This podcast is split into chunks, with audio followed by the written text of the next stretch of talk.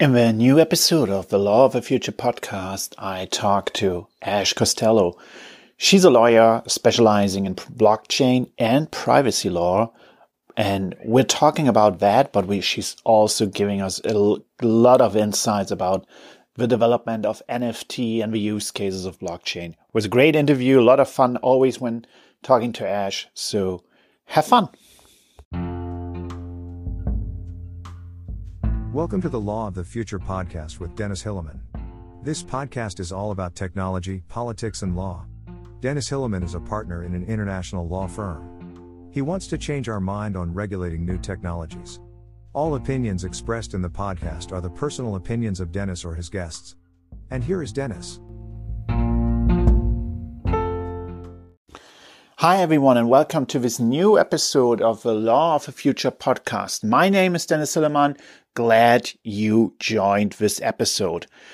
We have Ash Costello today on the show. Ash is a lawyer from Ireland who is specializing both in blockchain and privacy.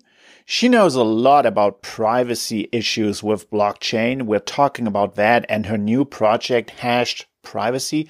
But we are also talking about all the new developments with concerning blockchain, the use cases, and the NFT sphere. It was a great interview, lots of fun, and Ash really has great insights and knows a lot of good projects. So have fun with this episode. And if you want to be on this show, if you have great topics, let me know. Contact me on LinkedIn. Hi, Ash. Great to have you on the episode. Hi, Dennis. Thank you for inviting me. It's a pleasure to be involved in this podcast.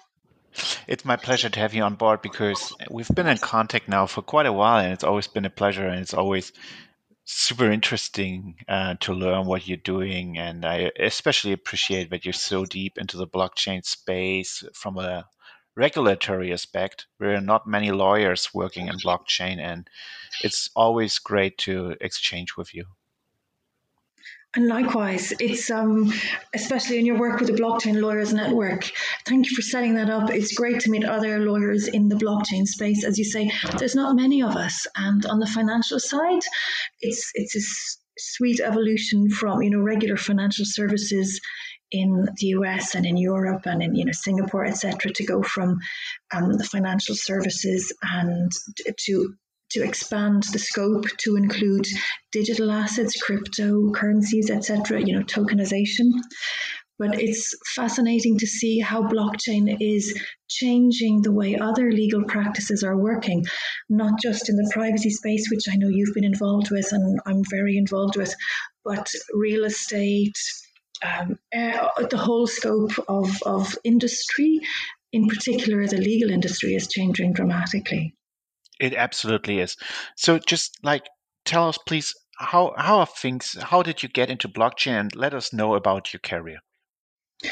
I've come to blockchain like most people our age, Dennis. I've come to blockchain um, mid career. Um, I have met people over the course of the past few years who, you know, began mining Bitcoin in their basements at 14, but that's a little bit behind you and I. Um, my career, most of it, I spent my career as a financial services lawyer in law firms, mainly in London, setting up investment funds, um, banks, custodians, all of that kind of thing in the financial services world. And then I moved to Dublin, where I'm from. I'm Irish, and worked as global head of legal at MUFG Investor Services for a while. And that's when I began to work with privacy. GDPR came along in 2016. And as a multinational, which dealt with AML and KYC, several of the entities I dealt with, at, you know, I oversaw as global head at Mitsubishi at, at MUFG, had to do the AML and KYC of all of our clients in Ireland. So GDPR was a huge um, compliance challenge for us. It was one they met absolutely well, and you know we were probably one of the first to be compliant. So it was very much. Uh, you know, all hands on deck, drop everything. There were very few lawyers who could help us become compliant in the time period we had. There was a two year transition period, but when you're a huge multinational, you know, we had um, entities ourselves in 22 different countries, and then our clients were global. So we had to comply not just with GDPR, but with global privacy laws and adapt the AML and the KYC policies and practices and our own data storage systems and capacities to be able to cope with the challenging new GDPR requirements. So I found privacy law to be fascinating. And I'd always really liked financial services law, in particular investment fund law. I thought that was really creative, really interesting. But the whole new world of privacy, which was opening up, you know, this, although it had been recognized in Europe as a human right, the it wasn't ever really used and this was giving privacy back to people it was putting it in you know individuals hands and that was something i found really as an area of law something really interesting to see that this would have dramatic changes globally and those changes are now beginning to happen we're seeing a tsunami of privacy regulation you know with um, the ccpa in california with the recent colorado law brazil you know all these um, China has a new law.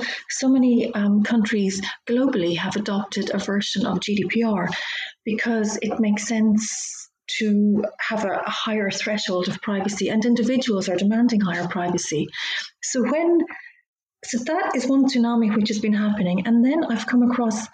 I attended a conference just because it seemed interesting blockchain. I'd heard you know, I'd heard rumors of Bitcoin.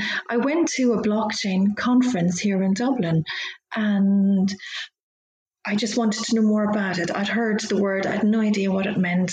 I knew it was some way related to Bitcoin. Didn't really know what that meant either, and thought, um, it sounds interesting. I want to know more. And like most people who discover blockchain, when you realize what blockchain enables, you see how it's changing the world and how it is it is, I think, changing the world the way cars changed us from, you know, the horse and cart. It's the equivalent of that. We used to have so it's that much of a, a, change, and it's probably even more. We're only at the beginning of what block, discovering what blockchain technology is enabling. So more than you know, horse and cart to cars, it's probably a horse and cart to planes. Is probably what blockchain is doing. And if you think of, is it Moore's law? The degree of um, a friend of mine, Veronica McGregor at Shapeshift, she says Moore's law is old news. Moore's law is too slow. Blockchain technology is changing industry and is enabling real time capacity and real time development. And it is changing industry so fast that, you know, the, the rule of Moore's law is kind of old. Um, so we're at the beginning of this blockchain revolution. One of the interesting things when I began to look into blockchain was people were saying in Europe that GDPR would stifle innovation and it would push innovation out of Europe because it was requiring privacy and companies could no longer use data, they could no longer use individuals' data. And the opposite is actually happening, especially where you have the interaction of blockchain and privacy. Blockchain, as people know, it's real time information available publicly. So, which is phenomenal, which is why it's changing everything so much. You know, it is trusted information available simultaneously to all parties, which is phenomenal.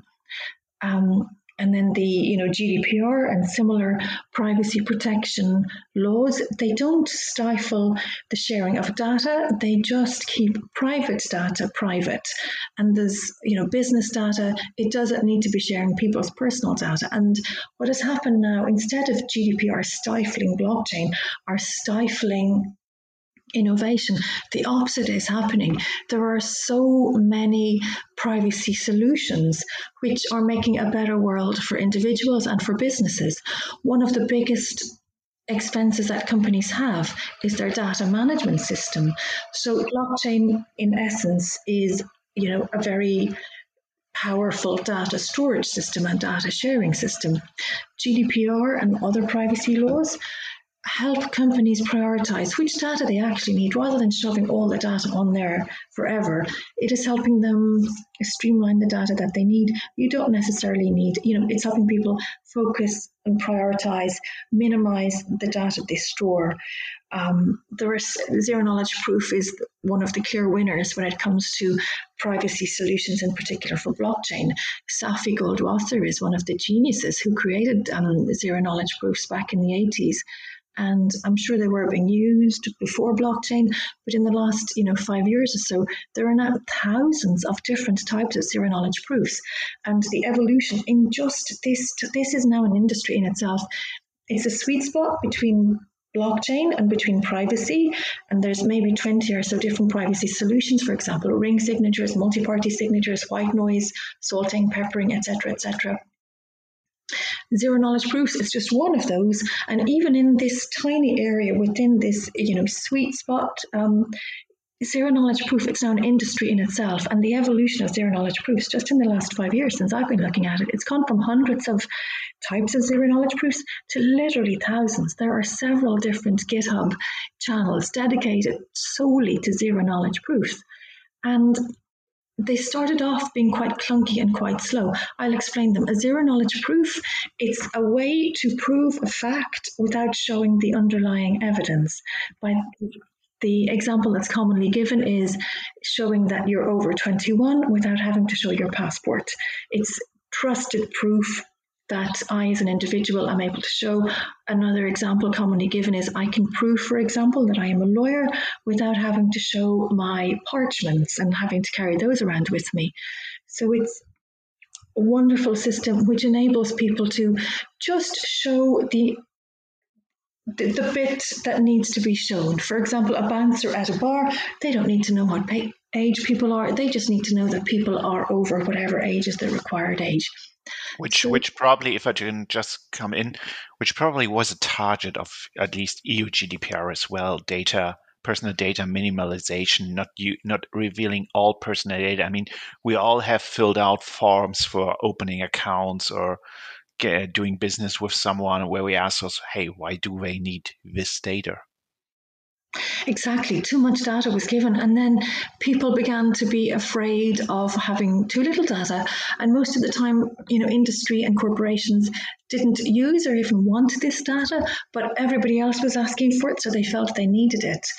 And, and then they felt they needed to keep it. We might need it. Uh, you know, it's the old hoarding principle.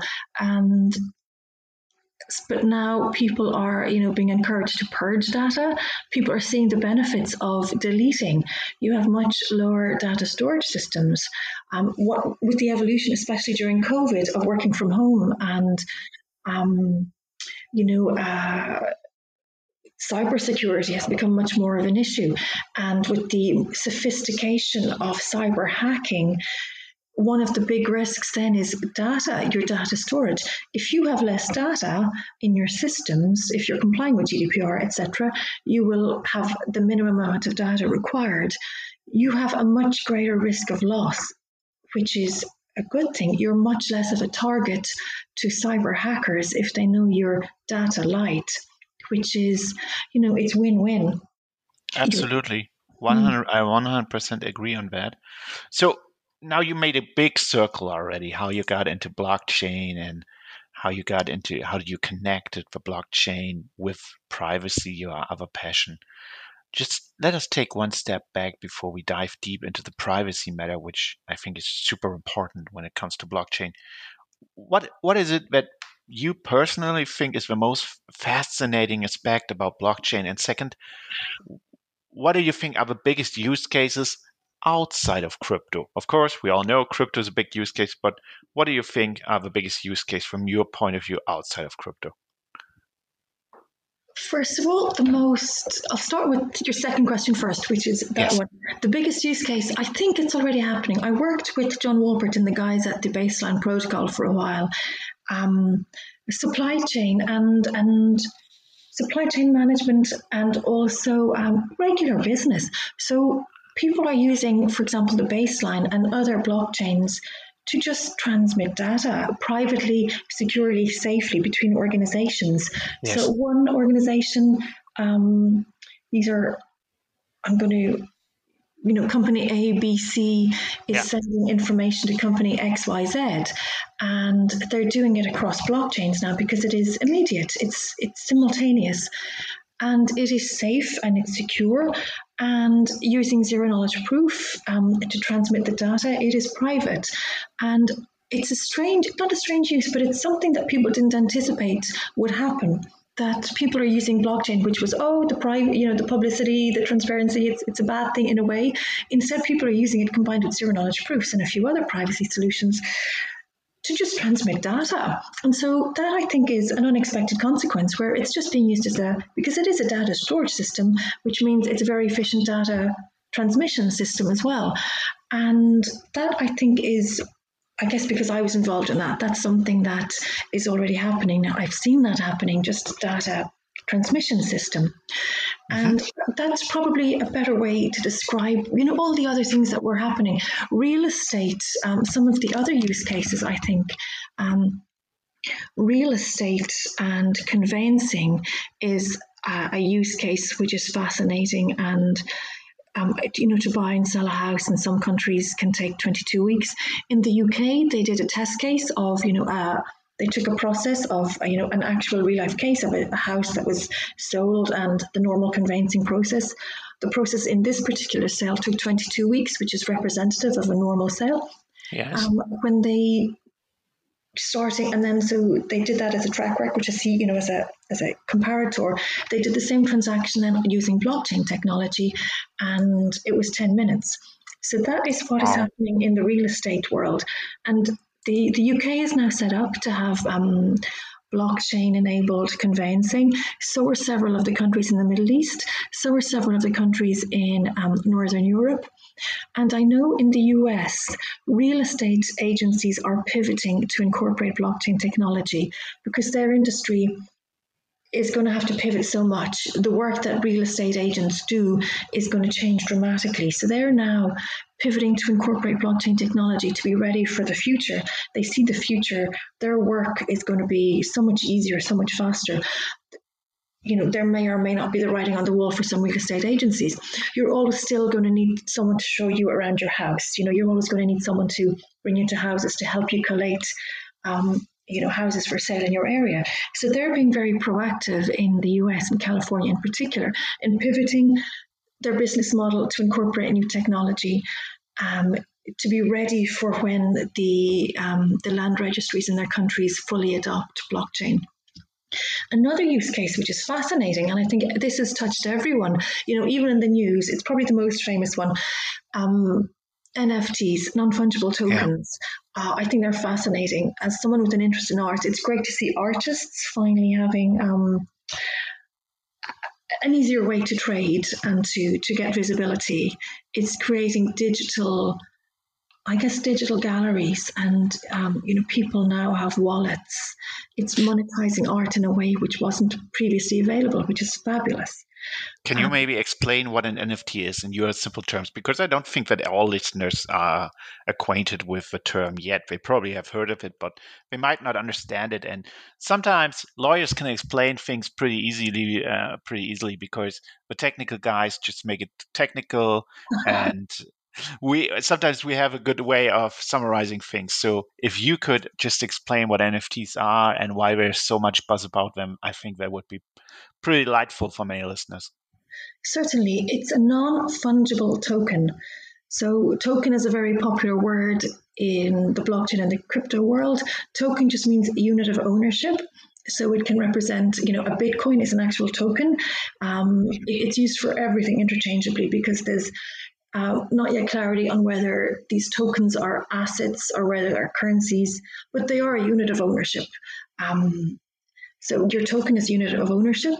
Your fungible part, fungible means exchangeable, and then non. So it's a non-exchangeable token.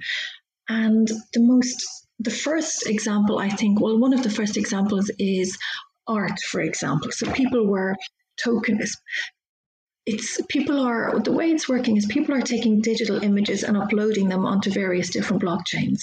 Not so, for example, you can draw something, Dennis, or create a digital art, or you take a photo of something you like, and then you have a digital image. and you upload it onto uh, a blockchain platform such as OpenSea or Rarible or one of the others, and you which are digital galleries for NFTs. And so your piece of digital art is available there. And maybe you have 10 copies of the same piece of digital art. Let's call it, you know, Dennis's version of the Mona Lisa. And even though these 10, even though it's the same, even though these 10 images are exactly the same, it's just cut and pasted, all the images are exactly the same.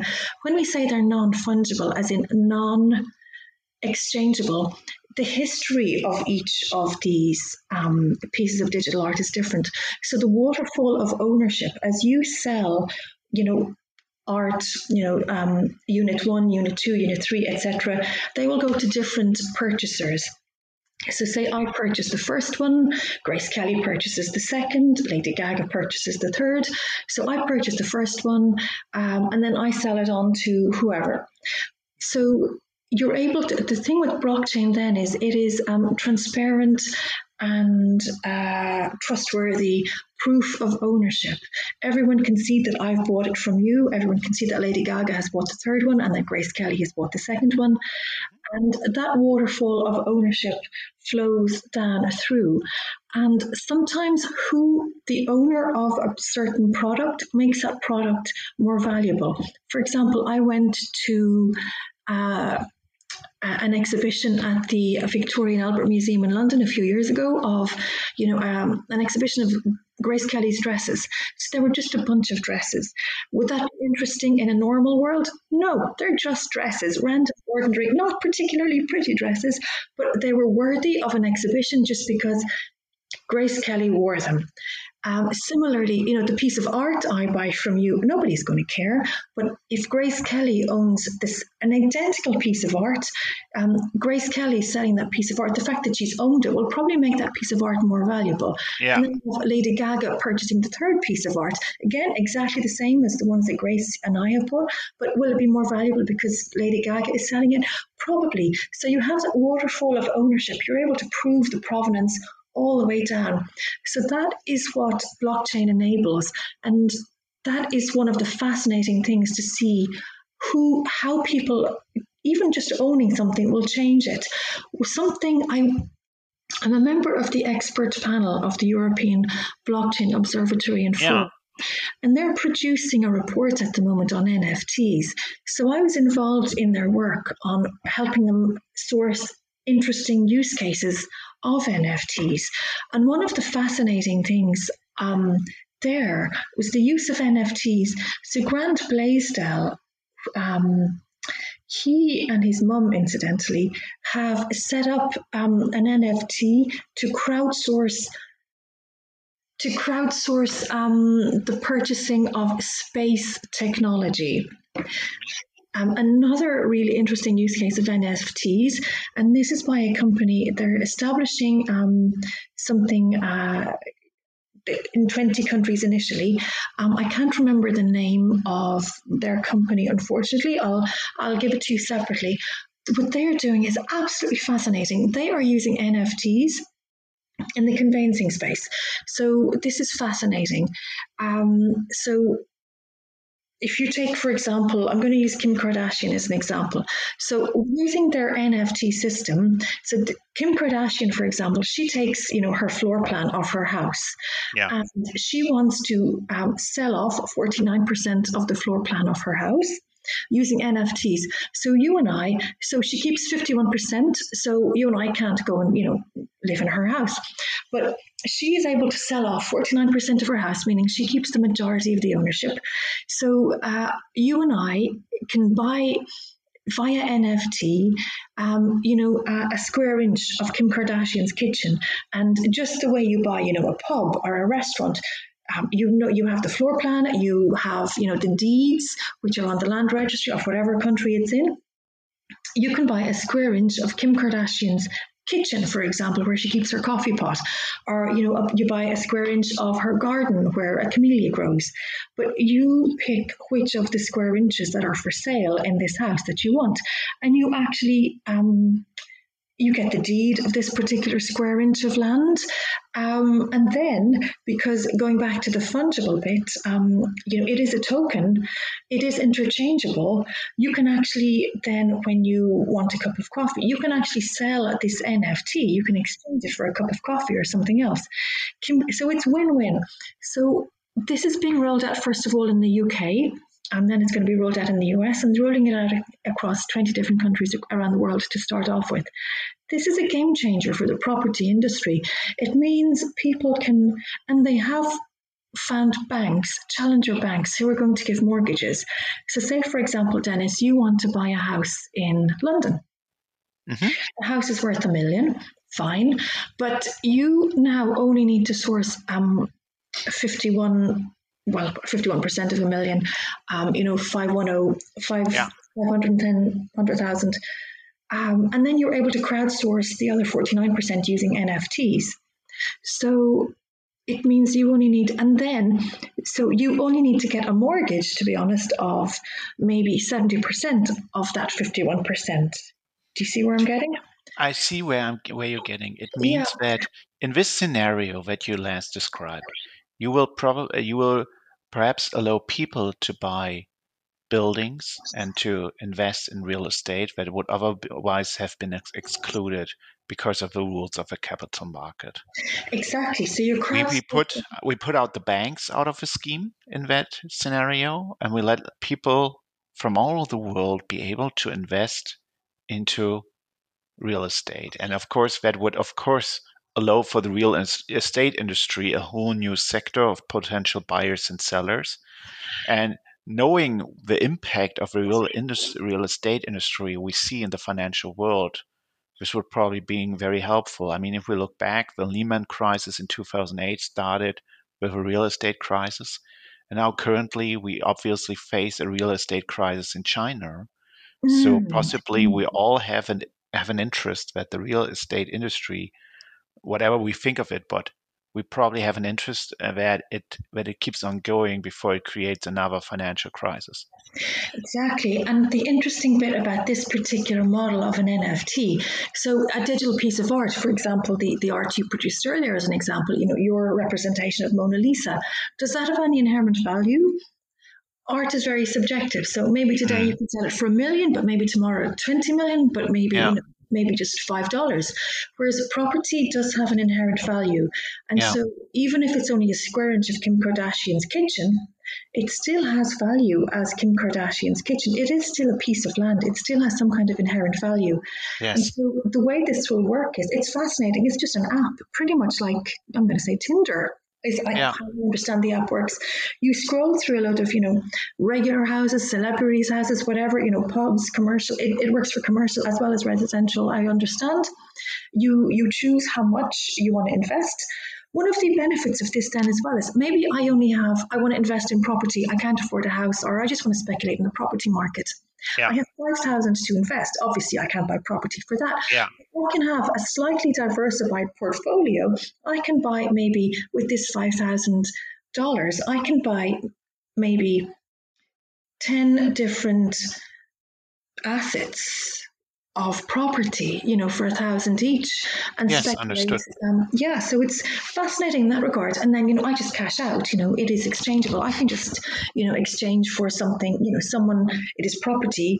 Um, someone else is going to hopefully be able to buy it from me in the future. And property does tend to rise in value more consistently than, for example, art or other um, assets which is which is the second interesting aspect of this because um, as you mentioned earlier i could cash in um, the real estate token that i have but uh, uh, cashing in we always think then you make dollars out of it euros pound. But cashing in in this scenario could also mean i could exchange it for a different value. And right now we are living in a world that uh, classical fiat currencies are making the world go round. We, we buy our coffees, we buy our food in dollars, euros, pounds. But the thing that the NFT scenarios could actually create is an exchange economy again, and that we exchange values against each other and not currencies.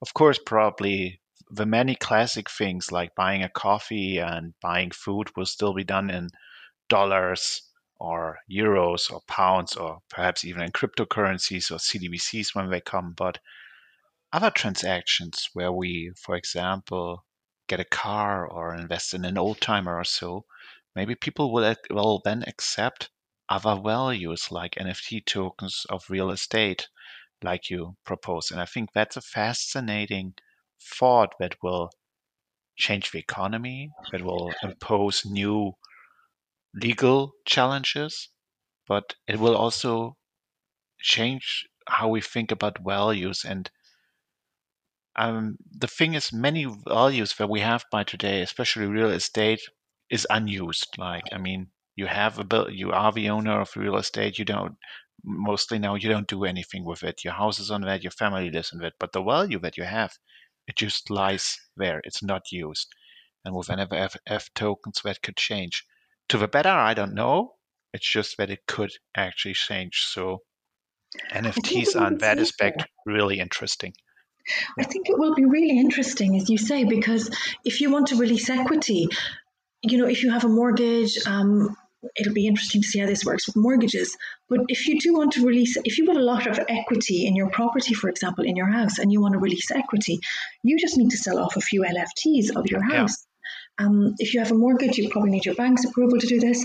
But a lot of people, you still contain, you still retain control. Maybe you have much better terms than you would have from the banks if you have, you know, um, you, you, yeah, you can sell off maybe 10% of your house via this yeah. NFT and you buy it back then when you're able to buy it back rather than being in a system where you have a mortgage with interest etc and you know letters from the bank etc and the bank may not give you 10% you know it's uh, sometimes equity releases from property are quite difficult when you've mortgages or even if you don't have a mortgage if you're trying to get a loan it can be quite difficult. So this is a way for people to access cash crowdsourcing against assets.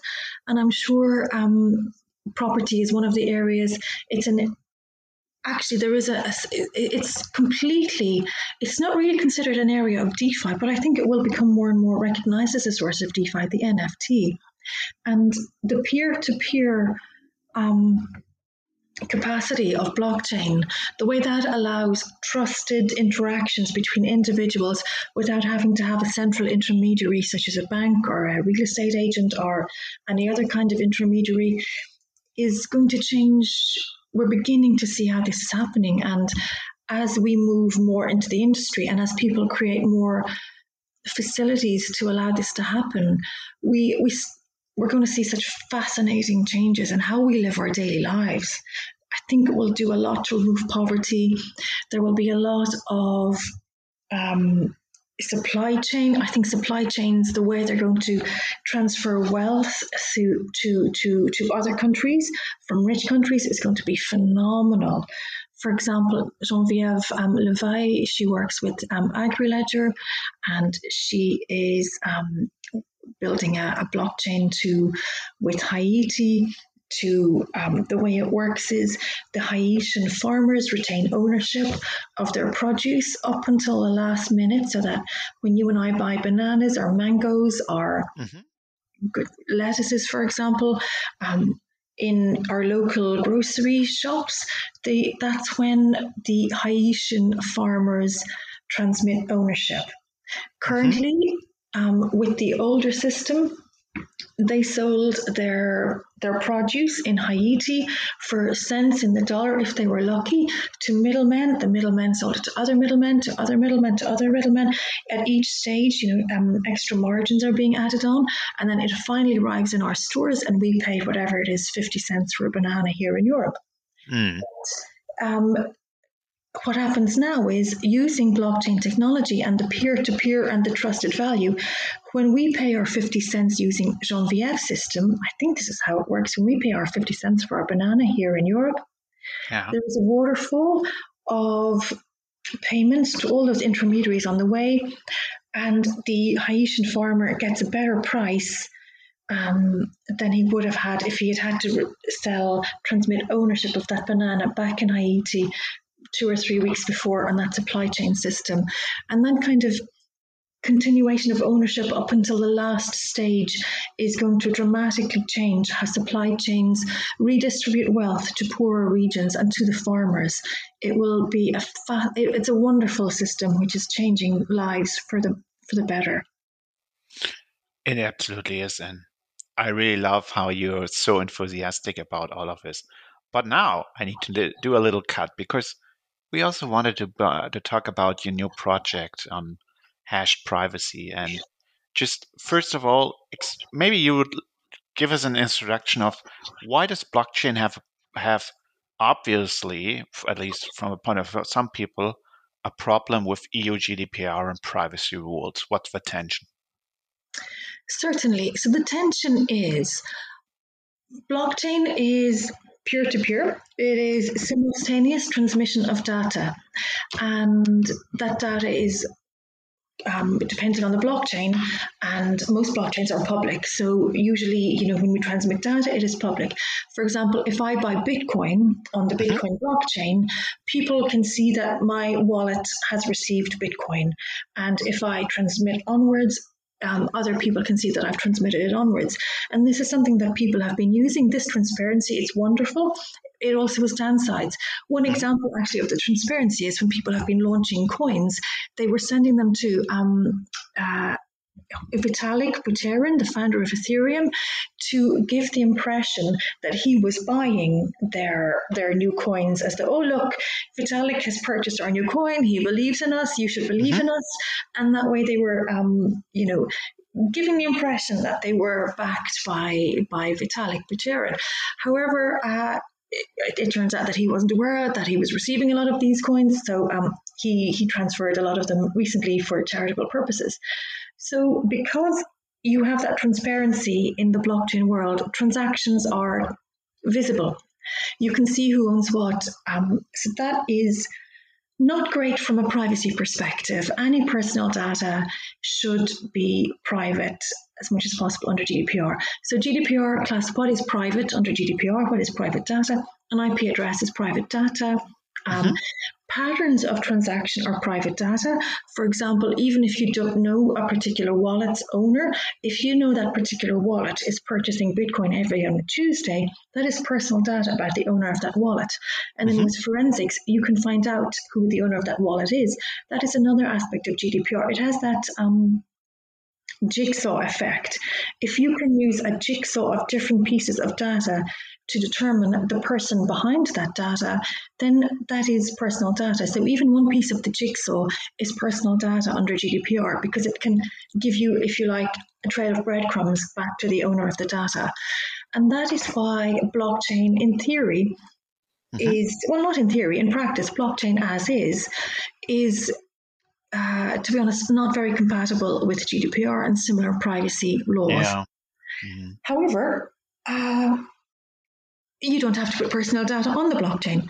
Um, and Linda Getz would kill me for saying on the blockchain. Ash, there, and there, she's right, there are thousands of blockchains, but just like we say, the internet, it's easier to say on the blockchain yes. on a blockchain. Oh, good. Um, so, uh, so when you put personal data on the blockchain, it is there. One of the things then about personal or, or blockchain is it is um, permanent. That is the mm-hmm. other problem.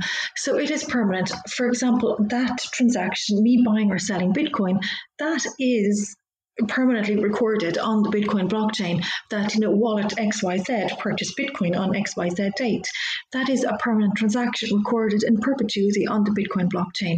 That is another of the problems. Um, GDPR and other uh, laws require that um, personal data should be deletable, it should be erasable, and it should be amendable. If there are errors, it should be capable of being amended so that it is correct. But anything on a blockchain it is permanent, it is not amendable, it is not fixable, it is as is. You can correct it later on, but you can't then control who sees which version, you know, which aspect, which, which, you know, if you think of um, the Bitcoin blockchain as, you know, they are linear, they are one on top of the other. So it's like a great big ball of Jenga. You can't, uh, you can't pull out the lower ones to fix them, you change the later ones. So if someone is just looking at, you know, block, you know, one of the blocks halfway down, the Bitcoin blockchain, they're looking at the data in there. Even if the data is corrected further on, there is still a public record of incorrect data. So GDPR and other privacy laws don't like that. They want data to be correct, they want it to be minimal. So theoretically, blockchain and privacy does not work together. They don't like yes. each other. Yeah. Thank you for the explanation. And I mean, you probably read all the papers there are, and that caused a lot of turmoil in the blockchain industry, at least in Europe. And I can totally understand that um, this is a big issue. So, but you already also pointed out solutions to that problem. Maybe you can just, I know that, that of course, that's difficult to give that in a short overview, but maybe you can give us some insight on how um, technical developers and lawyers can address that problem? Certainly. Um, there are about 20 different solutions in, uh, in, in keeping personal data off your blockchain. So there are the ring signatures, um, which I'm uh, and multi-party signatures. The way a multi-party signature works is um, you and I, for example, combine together, or you know, a, a bunch of people combine together. Um, and one of us to, to own a wallet. This is a very simple explanation. Five or six people come together um, and to, to kind of have an address. That address then um, purchases the Bitcoin, but nobody knows who for sure within that address purchased that Bitcoin you know it's five or six people but if you mm-hmm. change those five or six people every time you never know which of the people is purchasing the Bitcoin. So there is, that's the way multi party signatures work, similar to ring signatures. Um, you've got salting and peppering. Um, this is where you add in white noise so that if you're transmitting data across a blockchain, you add in extra irrelevant information so that people don't know which information is the important information. Um, zero knowledge proofs are by far the winner when it comes to transmitting data across blockchains. Mm-hmm. Um, actually, there are three. I'll, there are three steps to, if you like, um, creating privacy dimensions when you're transmitting data on blockchains. You have the on ramp, the transmission of data, and then the off ramp. So the mm-hmm. on ramp, for example, is if we're thinking of company A buying or if you know if, if for example i'm buying something from you if i'm buying your bitcoin for example i have a wallet. That is if you like my on ramp and then there's the transaction the sale where i purchase you know the bitcoin from you. And then there is your wallet which is if you like the off ramp the information comes on and goes off. And so my wallet, and more and more wallets are actually incorporating our privacy signatures. And you may not, people may not have realized that their wallets are actually incorporating signatures. You can press a button on your, you know, in your wallet to say, um, generate new address. Of them now are saying generate a new address every time you do a transaction, and that can be automatic. It's fabulous to see that that is now, you know, built in into these different wallets. So I go onto my wallet, I press that button, generate a new address. So I purchased Bitcoin from you. You um, don't know who was purchasing the, the, the information, but perhaps you also have one of these wallets where you also have a new address.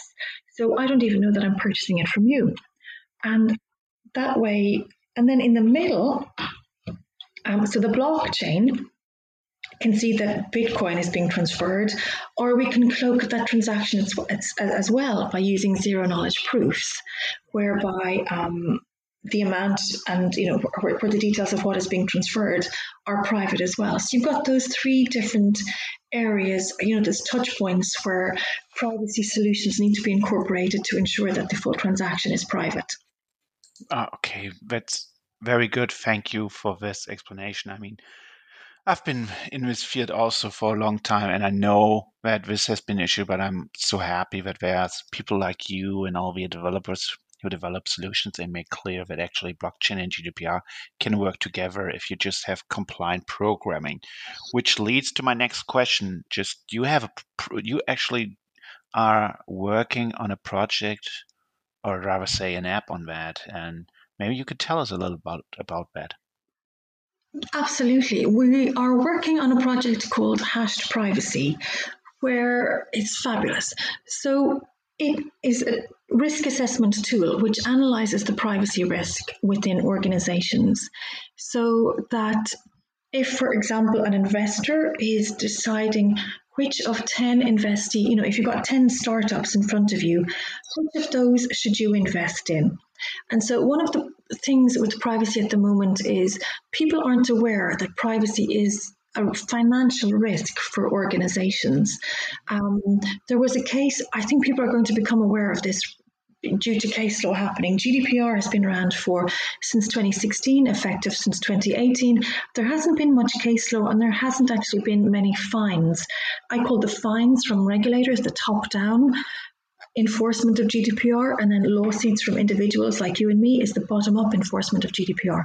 So there's been a little bit more on the top down, and we're only beginning to see now the bottom up. There was um, Max Schrems is doing his best on the bottom up, and there was a, a class action lawsuit filed here in Dublin um, against Facebook on behalf of 500 million people across Europe for breach of our GDPR, our, our GDPR rights in Europe where following an earlier case by Max Schrems, the anticipated damages per person is likely to be 500 per person.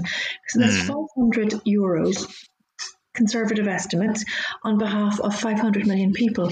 So that's wow. 250 billion wow. of a conservative estimate. And that's just one instance of one breach by one company.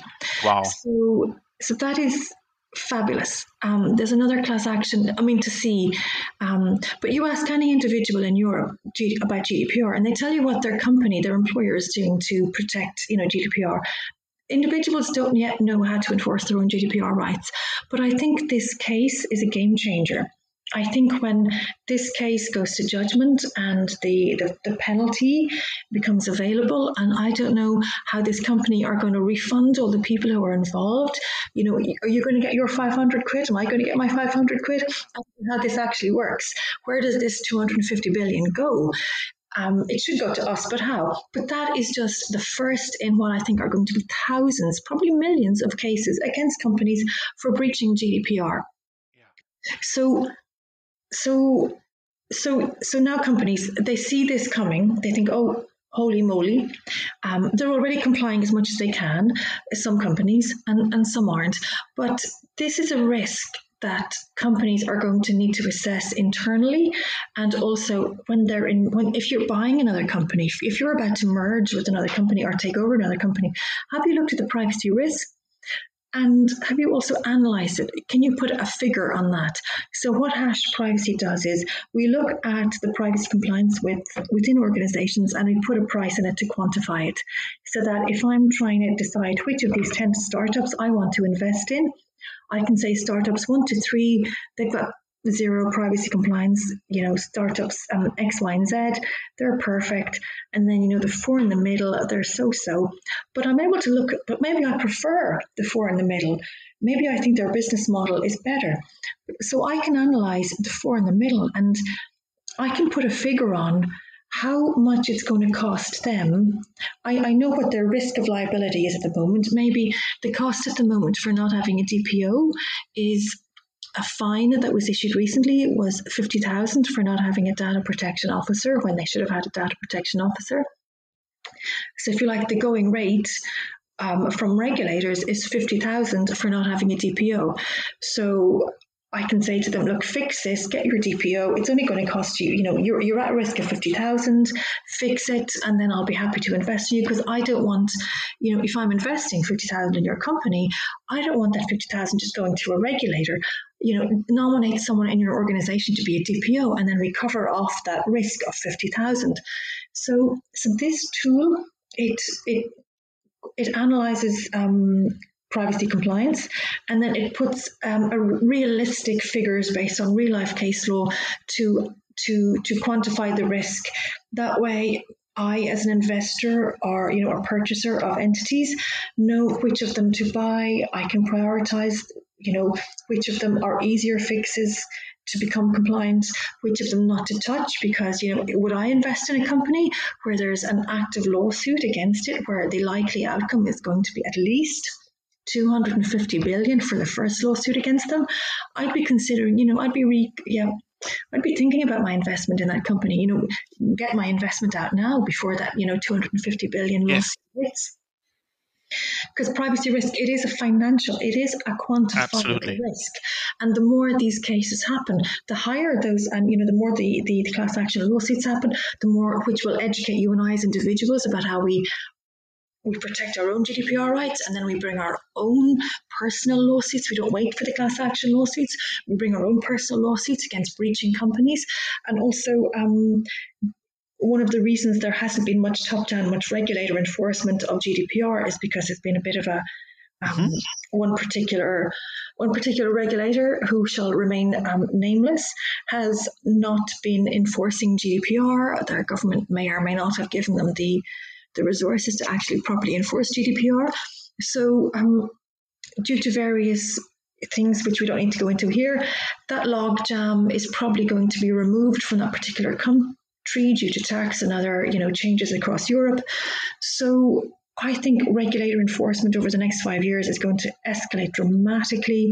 Also, the class action lawsuits. I mean, we've just seen the first one launched. There's going to be thousands of those in the next few years. So companies need to think about their own, you know, put a price on their own privacy compliance. And it is something that it's going to be a normal part of due diligence when you're purchasing or investing in a in a company. So you're going to see investment funds, which is where you know I started my career. Um, they do a lot of due diligence on the companies they're considering buying shares in, the companies they're considering investing in. And that's why I, I could see that this was something that needed to happen this due diligence into companies' privacy risk. Another use of this is actually um, vendor risk assessment. You know, if I'm if I'm outsourcing, you know, in my particular organization, you know, um, the payroll, if I'm outsourcing, you know, my payroll services to a third party organization, something GDPR requires us all to do is to, am I analyzing my payroll provider? I should be conducting due diligence on them to make sure that they are treating my employees' sensitive information um, in compliance with GDPR. And there aren't a lot of tool. There are some at the moment. There aren't a lot of tools to allow people to analyze this um, this risk in their vendors, and that is an essential part of GDPR, which uh, which a lot of people aren't aware of yet. So it has quite a lot of useful uses. And so, what are you especially working on? What what can I get from you in the end? So what we're working on now is we're still building the content. We've developers lined up ready to go. The way the content is structured, it's taken a lot of ceiling gazing on my behalf to make something very easy for people to use. It's a very, very user friendly system, super user friendly. Um, you don't need any privacy knowledge to use it. You just answer lots of questions mm-hmm. and we give you the right answer. And then it drills down and it gives you a number, and the number is correct. But mm-hmm. it's taken us a lot of ceiling gazing and a lot of thinking to make sure that the questions we ask are the right questions and they're easy questions and they're questions people know the answer to. So, yeah. so we're, we're kind of done with the ceiling gazing. We're moving shortly to MVP, and mm-hmm. we'll have an MVP hopefully before the end of the year. And then we'll be, um, yeah, available on your, yeah, we'll be going to sale then early next year.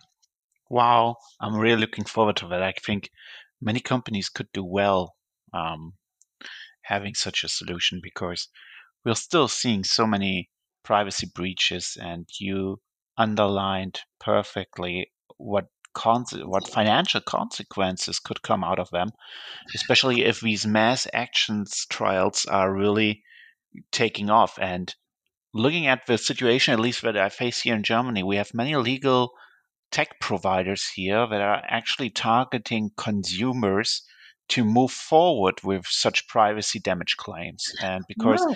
they give they give a very easy entry level of making such a motion. I mean you can sit on your couch and watch netflix while you upload or while you enter your data for them and then they they just move ahead with a motion.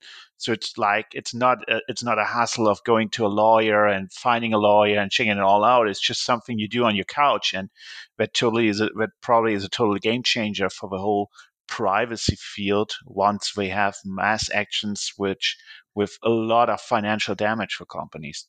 That's fascinating. I was wondering who would be the first person to launch um, yeah, that kind of you know ambulance chasing system where. Uh, because yeah, the, the thing with GDPR is you don't need to prove damages; you just need to show breach.